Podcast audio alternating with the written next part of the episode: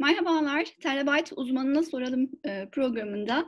Bugün Aziz Kayıhan, astronom Aziz Kayıhan'la bir sohbet gerçekleştireceğiz. Bu konseptimiz, bu podcast konseptimiz daha yeni. Biz Terabyte'da yaptığımız haberleri, ne ifade ettiklerini, düşünce dünyasına ne tür katkılar sunduklarını, bilim dünyasına nasıl katkılar sunduklarını e, uzmanlarına sorarak tartışmak istiyoruz bu konseptimiz içerisinde. Ve ilk programımızı da e, kısa süre önce gerçekleştirdiğimiz e, Big Bang sonrası galaksi oluşumuyla ilgili bir e, haber üzerine gerçekleştirmeye karar verdik. E, Aziz Kayıhan bizimle. Merhaba Aziz. Merhabalar. Hoş geldin. Önce biraz kendinden bahseder misin? Tabii ki. Ee, ben e, Erciyes Üniversitesi Astronomi Uzay Bilimleri mezunuyum. Ee, mezun olduktan sonra aslında direkt olarak bilim yapmak değil, öncelikle farklı bir alan denemeye başladım ben. Ee, yaklaşık on bir sene önce astronomi öğretmenliğine başladım. Ee, şu an halen e, Antalya'da özel bir okulda e, astronomi öğretmenliği yapıyorum. Bir yandan da yaz aylarında Amerika'da üstün zekalı çocuklar için astrofizik dersleri veriyorum. Evet. Tabii yüksek lisans çalışmalarına devam etti aslında e, bir yandan.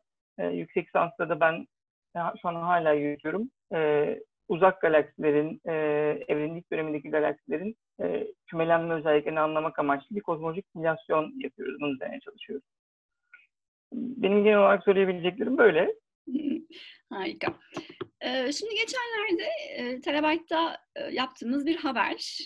Muhtemelen hani böyle okuduğunuzda pek çok insan için pek bir şey ifade etmiyor. Benim de hani üzerine okumalar yapmam gerekti.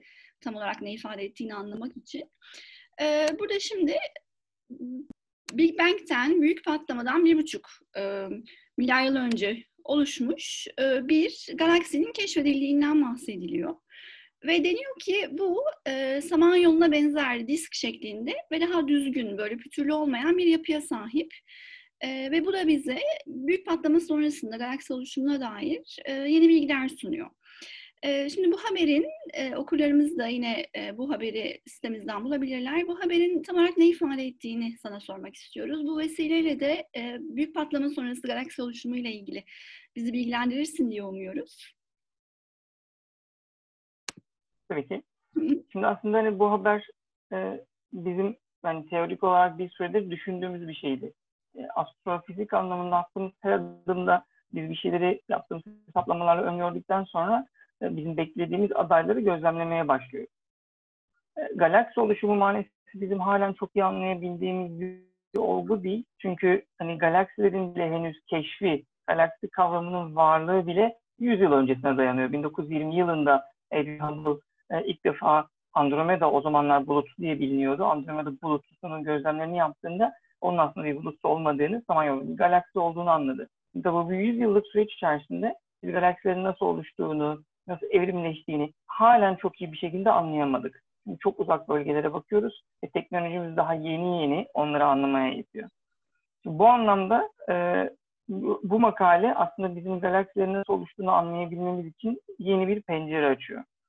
E, makalede bahsedilen e, galaksi, işte D L A altı yüz sekiz on yedi G diye geçen bir galaksi. E, bu galaksinin pürüzsüz olduğu söyleniyor. Şimdi tabii bu aslında direkt olarak okuyana bir şey ifade etmiyor yani. Yani Samanyolu bir galaksi, Samanyolu'na benzer galaksiler var. E, daha pürüzsüz olan şey, daha düzensiz olan, şekilsiz olan galaksiler var günümüzde.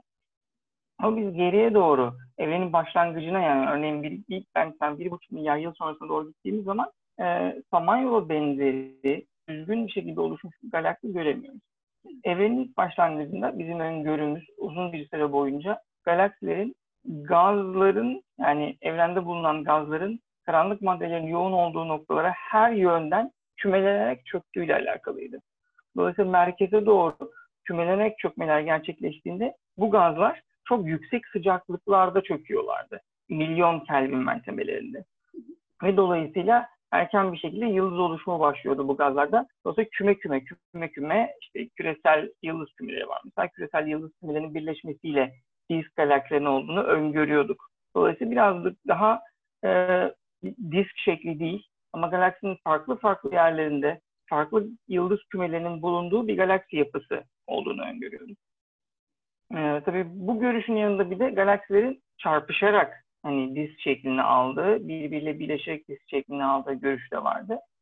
Ancak zamanla aslında gazın farklı bir şekilde soğuk olarak, tabii buradaki soğuk dediğimiz kavram on bin Kelvin sıcaklıklar, bir milyon, on milyon Kelvin sıcaklıklara göre baktığımız zaman soğuk kalıyor.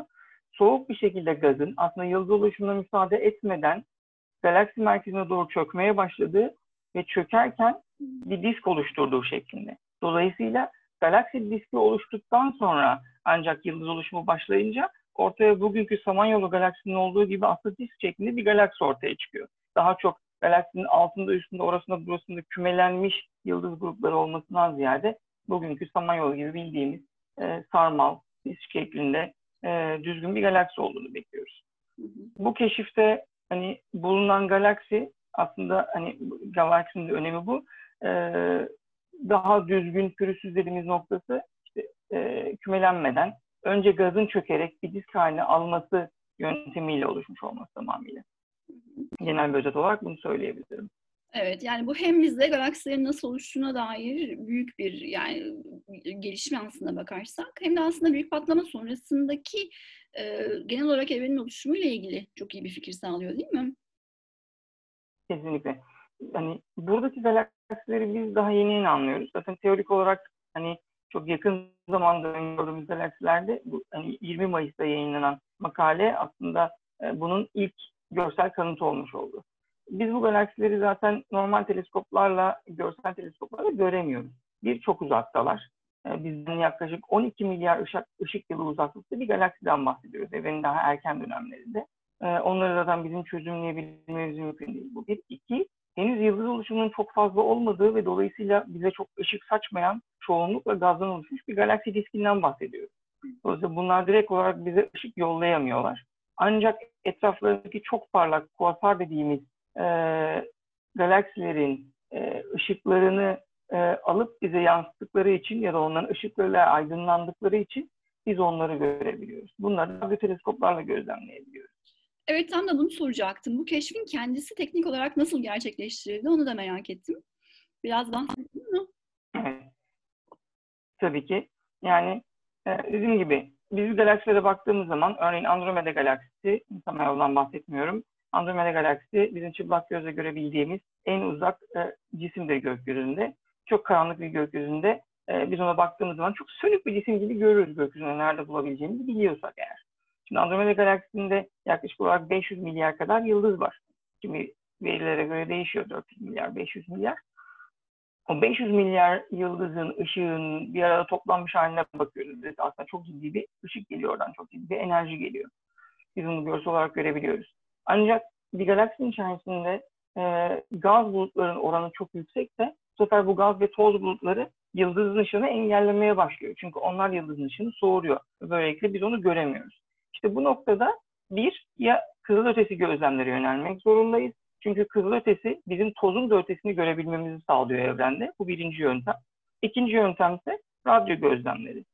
Bu aslında teoride bulunan e, galaksiler, teoride düşünülen galaksiler uzun bir süre kızılöte bölgede gözlenmeye çalıştılar ama çok verimli bir sonuca varılmadı. Ancak tabii ki şimdi radyoastronominin gelişiyor olmasıyla Alma gibi örneğin ya da yeni kuruluyor olan teleskopları gibi gelişen sistemlerle artık bunları görebilecek noktaya ve çözünürlüğe gelmiş olduk. Dolayısıyla e, biz o galaksilerin hani kuasarlardan aldığı ışığı tespit edebiliyoruz ya da kuasarlardan soğurduğu ışığı yani, yani, tespit edebiliyoruz. Bu birazcık bir lamba aracılığıyla aydınlatmaya çalıştığınız ama aslında ışık saçmayan bir balonu çok uzaktan görmeye çalışmak gibi bir şey. Işık ile lazer kaynağı çok uzakta. Siz onunla balonu aydınlatıp sonra balonu görmeye çalışıyorsunuz gibi düşünebiliriz. Biraz da projenden bahseder misin? Sen de zaten sanırım bunun üzerine çalışıyorsun. Bu kümelenme simülasyonları gerçekleştiriyorsunuz, değil mi? Evet. Aslında çok güzel bağlandıkları bir nokta var. Ee, galaksi evriminde, galaksi evriminin başlangıcında karanlık maddenin çok yoğun olduğu bölgelerde e, biz galaksilerin oluştuğu bölgelere halo diyoruz. Karanlık madde halolarında e, madde birikmeye başladı. Bu madde aslında gaz ve toz. E, karanlık madde halolarına evrende ağsı yapı dediğimiz e, yapılar üzerinden çökmeye başladı. Evrenin çok genel bir resmine bakmaya çalışacak olursak zaten bunu aslında simülasyonlar aracılığıyla yapabiliyoruz. Gerçek bir görüntüsü yok. Çok böyle ağa benzer ya da bazı insanların beynine benzer e, benzettiği bir yapıyla karşılaşıyoruz. Şimdi biz tabii ki de bu yapıları hala çözümleyemiyoruz ve çoğunlukla simülasyonlarla anlamaya çalışıyoruz. Benim çalışmamda da e, bizim evreni gözlemlediğimiz zaman çok uzak bölgeleri göremediğimiz için görsel teleskoplarla bir bölgeye bakıyoruz ve orada bir yoğun kümelenmiş bir galaksi grubu var. Bunu anlayabiliyoruz. Ama o galaksi grubu gerçekten de o bölgede beraber küme olarak mı bulunuyor yoksa e, dağılmışlar. Bizim bakış doğrultumuzda üst üste bindikleri için öyle görüyoruz. Bunu biz e, şu andaki en iyi teleskoplarla çözümleyemiyoruz. İşte bu noktada simülasyonlar devreye giriyor. Ve bu simülasyonlar aracılığıyla aslında onların kümelenip kümelenmediğini, yani karanlık madde havalarında küme halinde oluşup oluşmadığını anlayabiliyoruz. Ki zaten öngörüler hani erken galaksilerin e, karanlık madde havalarında kümelenerek oluştuğunu gösteriyor bize. Benim de çalışmadan aldığım aslında kabaca sonuç bu. Böyle söyleyebiliriz. Evet, çok teşekkürler. O zaman bu da yani bu son e, keşifte sizin bu e, öngörülerinizi destekliyor diyebiliriz yani, değil mi? Kesinlikle. Bir de bu sıcak oluşum, soğuk oluşum meselesine bir açık daha kavuşturursak. Tabii ki. Ee, şimdi sıcak oluşum, soğuk oluşum dediğimiz aslında başta bir özetine geçtim. Aslında çöken gazın sıcaklığıyla alakalı. Yani gaz farklı yönlerden direkt galaksinin üzerine çökmeye başladığı zaman e, daha yüksek sıcaklık çöküyor. Ee, işte on üzeri altı Kelvin ya da işte bir milyon Kelvin mertebesinde, işte bu söylediğimiz yaklaşık olarak bir trilyon güneş kütlesine sahip bir galaksi için konuşuyorum. Ee, on milyon, bir milyon Kelvin derecelerde çökmeye başlıyor. Bu, bu bahsettiğimiz e, sıcak çökme dediğimiz e, olgu. Bunun e, bunun sonucu olarak aslında gaz çökmeye başlayınca direkt olarak sıcak olarak geliyor ve daha sonra içeriden doğru soğumaya başlıyor. Ve bir yerden sonra gaz şey, soğumadan dolayı basınç gazların çökmesini durduruyor ve yani yıldız oluşumuna geçiliyor. Ve böylelikle aslında bizim bugün e, var olduğunu söylediğimiz küresel kümeler de oluşuyor. İşte küresel yıldız kümeleri, daha sonra küresel yıldız kümelerinin birleşmesi, onların birleşmesiyle galaksilerin oluşumu. Ancak soğuk çökme dediğimiz ortamda gaz çok daha e, soğuk sıcaklıklarda işte on bin Kelvin mertebelerinde, örneğin on üzeri dört mertebelerinde e, çökmeye başlıyor. Ve bu esnada direkt diskin merkezine doğru inebiliyor ve e, spiral bir şekilde dönerek galaksi merkezinde birikmeye başlıyor. Ve bu gerçekleştiğinde ise de yıldız oluşumu daha geç başladığı için e, direkt olarak galaksi merkezi etrafında bir disk olarak gaz kümelenmiş, toplanmış olabiliyor. Dolayısıyla soğuk oluşum dediğimiz zaman hani gazın Ee, çok daha soğuk olduğunu ve dolayısıyla yıldız oluşumu tetiklemediğini bahsedebiliyoruz. Sıcak oluşum dediğimiz zamansa gazın merkezinin çok daha sıcak olduğunu ve dolayısıyla e, kümeye olarak yıldız oluşumunun başladığını söyleyebiliyoruz. Aradaki en büyük farklılık bu. Bu zaten, hatta şunu bahsedebilirim. Soğuk oluşum dediğimiz oluşum bizim benim de yaptığım, tabii benim yaptığım çok küçük bir simülasyon ama ona benzer çok devasa simülasyonlarda yıllar içinde anladığımız bir sonuç aslında. Soğuk oluşum. Bu simülasyonlar bize gerçekten de soğuk oluşumun gerçekleşebileceğini ve disk şeklinde e, gaz ve toz yoğunluklu galaksileri bulabileceğimizi söylüyordu. İlk örneği de e, bunun yıllar sonrasında bulmuş olduk. Evet, bu açıdan gerçekten önemli bir gelişme. Ee, ben o zaman sohbeti şeyle bitireyim. Ee, bu haberin de dışında son zamanlarda astrofizik, astronomi alanında gerçekleşen gelişmeler nelerdir? Ee, bu konuda okurlarımızı bilgilendirebiliriz belki. Aslında bunu öncelikle yine makaleyle alakalı devam edebilirim ee, ilk etapta. Ee, çünkü bizim günümüzde anlamaya çalıştığımız en önemli olgu e, galaksilerin morfolojisi ve evrimi. Morfolojisi dediğimiz zaman şekillerinin nasıl oluştuğundan, hani sınıflandırılmasından bahsediyoruz şekillerine göre. Biz henüz bu sınıflamayı çok iyi yapabilmiş değiliz. Hangi aşamada hangi tür galaksileri buluyoruz, hangi galaksiler hangi türlerde ve sıralarda evrimleşiyor, bunu bilmiyoruz henüz. Ve bu gerçekten galaksilerin evrimleşmesini ve morfolojisini daha iyi anlayabilmek için birçok çalışma gerçekleştiriliyor. Ve astrofiziğin en güzel alanlarından, yani en iyi gelişen alanlarından bir tanesi şu an bu.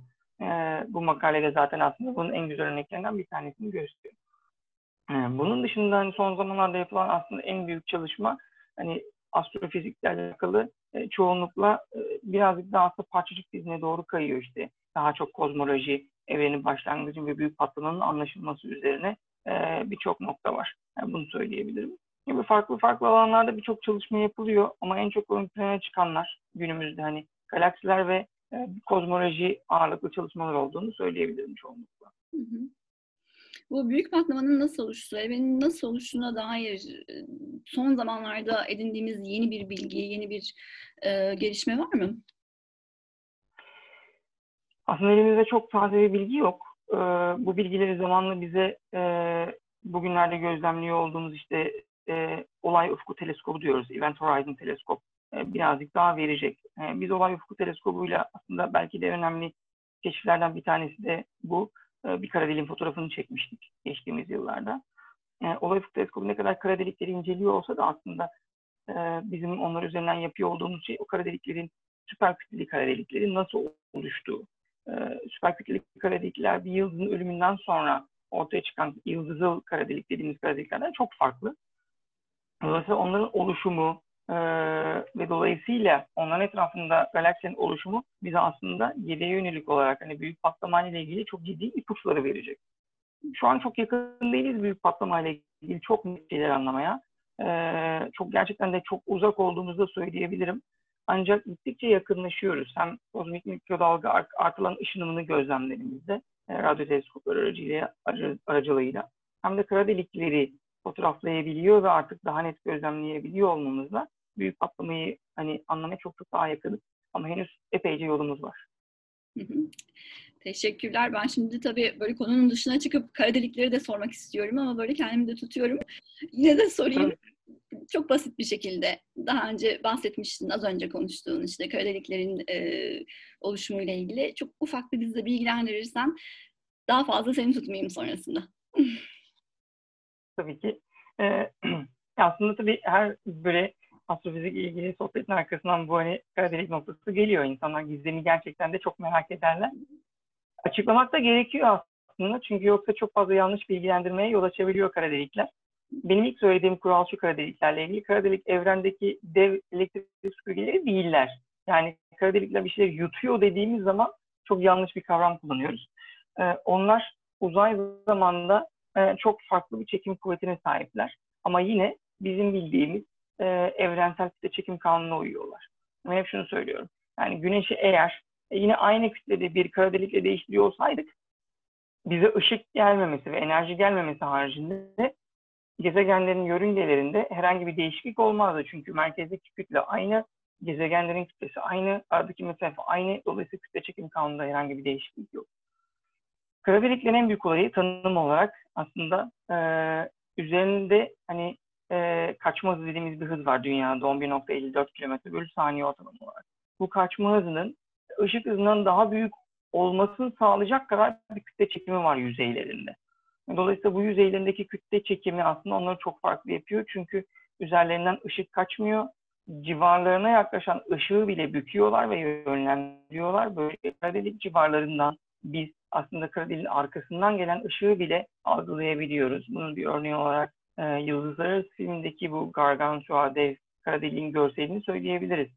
E, oradaki şekil aslında gerçekten bir kara deliğin nasıl görünebileceği ve oradan gelen ışık aslında arkasından ve altından da gelen ışığın görünmesiyle oluşuyor. Kara delikler bir yıldızın çekirdeğinin en temelde, yıldızlı kara delikten bahsediyorsak, bir yıldızın çekirdeğinin e, çok ciddi bir basınç altında çökmesiyle başlıyor.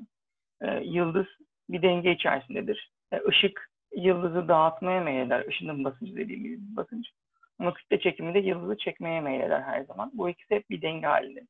Bu dengelerden bir tanesi bozulduğunda yıldız zaten dağılır e, ve bir süpernova patlaması geçirir ve geriye kalan çekirdek e, merkezde çökmeye başlar. Dolayısıyla bir kara delik oluşur merkezde ve bu kara delik dediğimiz hani noktadan da yani ışık bile kaçamıyor diyoruz. Dolayısıyla hani herhangi bir şekilde ışık bile alamıyoruz oradan. Ve bu kara deliklerin bir türü, bizim bir de süper kütleli kara delikler dediğimiz bir türü var. Onlar da galaksi merkezlerindeki kara delikler. Ve biz bunların işin açığı nasıl oluştuğunu halen çok iyi bilmiyoruz. Yani uzun yıllar boyunca yıldızlı kara deliklerin birleşmesiyle ya da küresel kümelerdeki kara deliklerin birleşmesiyle mi oluştu? Yoksa evrenin ilk başlangıçlarındaki ilkel kara deliklerden çok büyük kara delikler hızlı bir şekilde birleşerek bugünkü galaksi merkezindeki süper kütleli kara delikleri oluştu, oluşturdu, bunu bilmiyoruz. E, süper kütleli kara delik dediğimiz zaman da e, yıldızıl bir e, kara deliğin yaklaşık olarak en az bir milyon e, katını bahsediyoruz ki yaklaşık olarak on milyar, yüz milyar katı kütle olarak e, büyüklüğünde kara delikler galaksi merkezlerinde mevcut.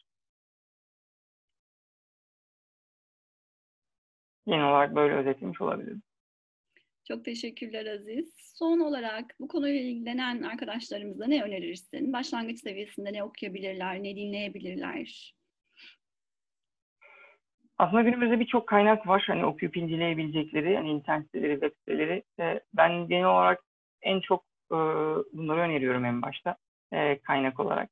Hiç başlamadılarsa gökyüzüne, gökyüzünü incelemeye bence oradan başlayabilirler. Gökyüzünü tanımak evrenin tanımanın birinci anahtarı. O yüzden çevrelerine bakıp gökyüzünü tanımaları gerekiyor. Yani bunun için de hani gökyüzünü tanıyalım diye çok güzel bir kitap var kaynak olarak. Bunu edinebilirler kendilerine. Eğer hani bu aşamaya geçtilerse artık hani ben onları çoğunlukla internet kaynaklarına yönlendiriyorum. Spesifik olarak şu diyemeyeceğim. Türkçe olarak hani birçok kaynak var. Ancak ben İngilizce kaynakları çoğunlukla takip ediyorum. Eğer İngilizce de öğrenmeye meyillilerse benim en çok takip ettiğim kaynaklar Universe, Space nokta com gibi kaynaklar. Yani bu kaynakları sıklıkla takip edebilirler. Çünkü en güncel haberleri gerçekten de oradan takip edebiliyorlar. Ve gerçekten günümüzde Twitter e, kullanımı e, çok yaygın olduğu için hani NASA, E S A gibi ciddi uzay ajanslarının ya da bilim merkezlerinin e, CERN gibi e, Twitter hesaplarını da takip ediyorlar. Çünkü en güzel e, birincilerden kaynak aslında onlardan geliyor birebir sosyal medya üzerinden. Bunu söyleyebilirim. Çok teşekkür ederiz Aziz. Çok sağ olun. Ben teşekkür ederim. Çok mutlu oldum. Seni tekrar rahatsız ederiz belki. Böyle gelişmeler oldukça. Aa, mutluluk duyuyorum kesinlikle. E, çok güzel geçti. Ee, teşekkür ediyorum tekrar. Çok teşekkürler.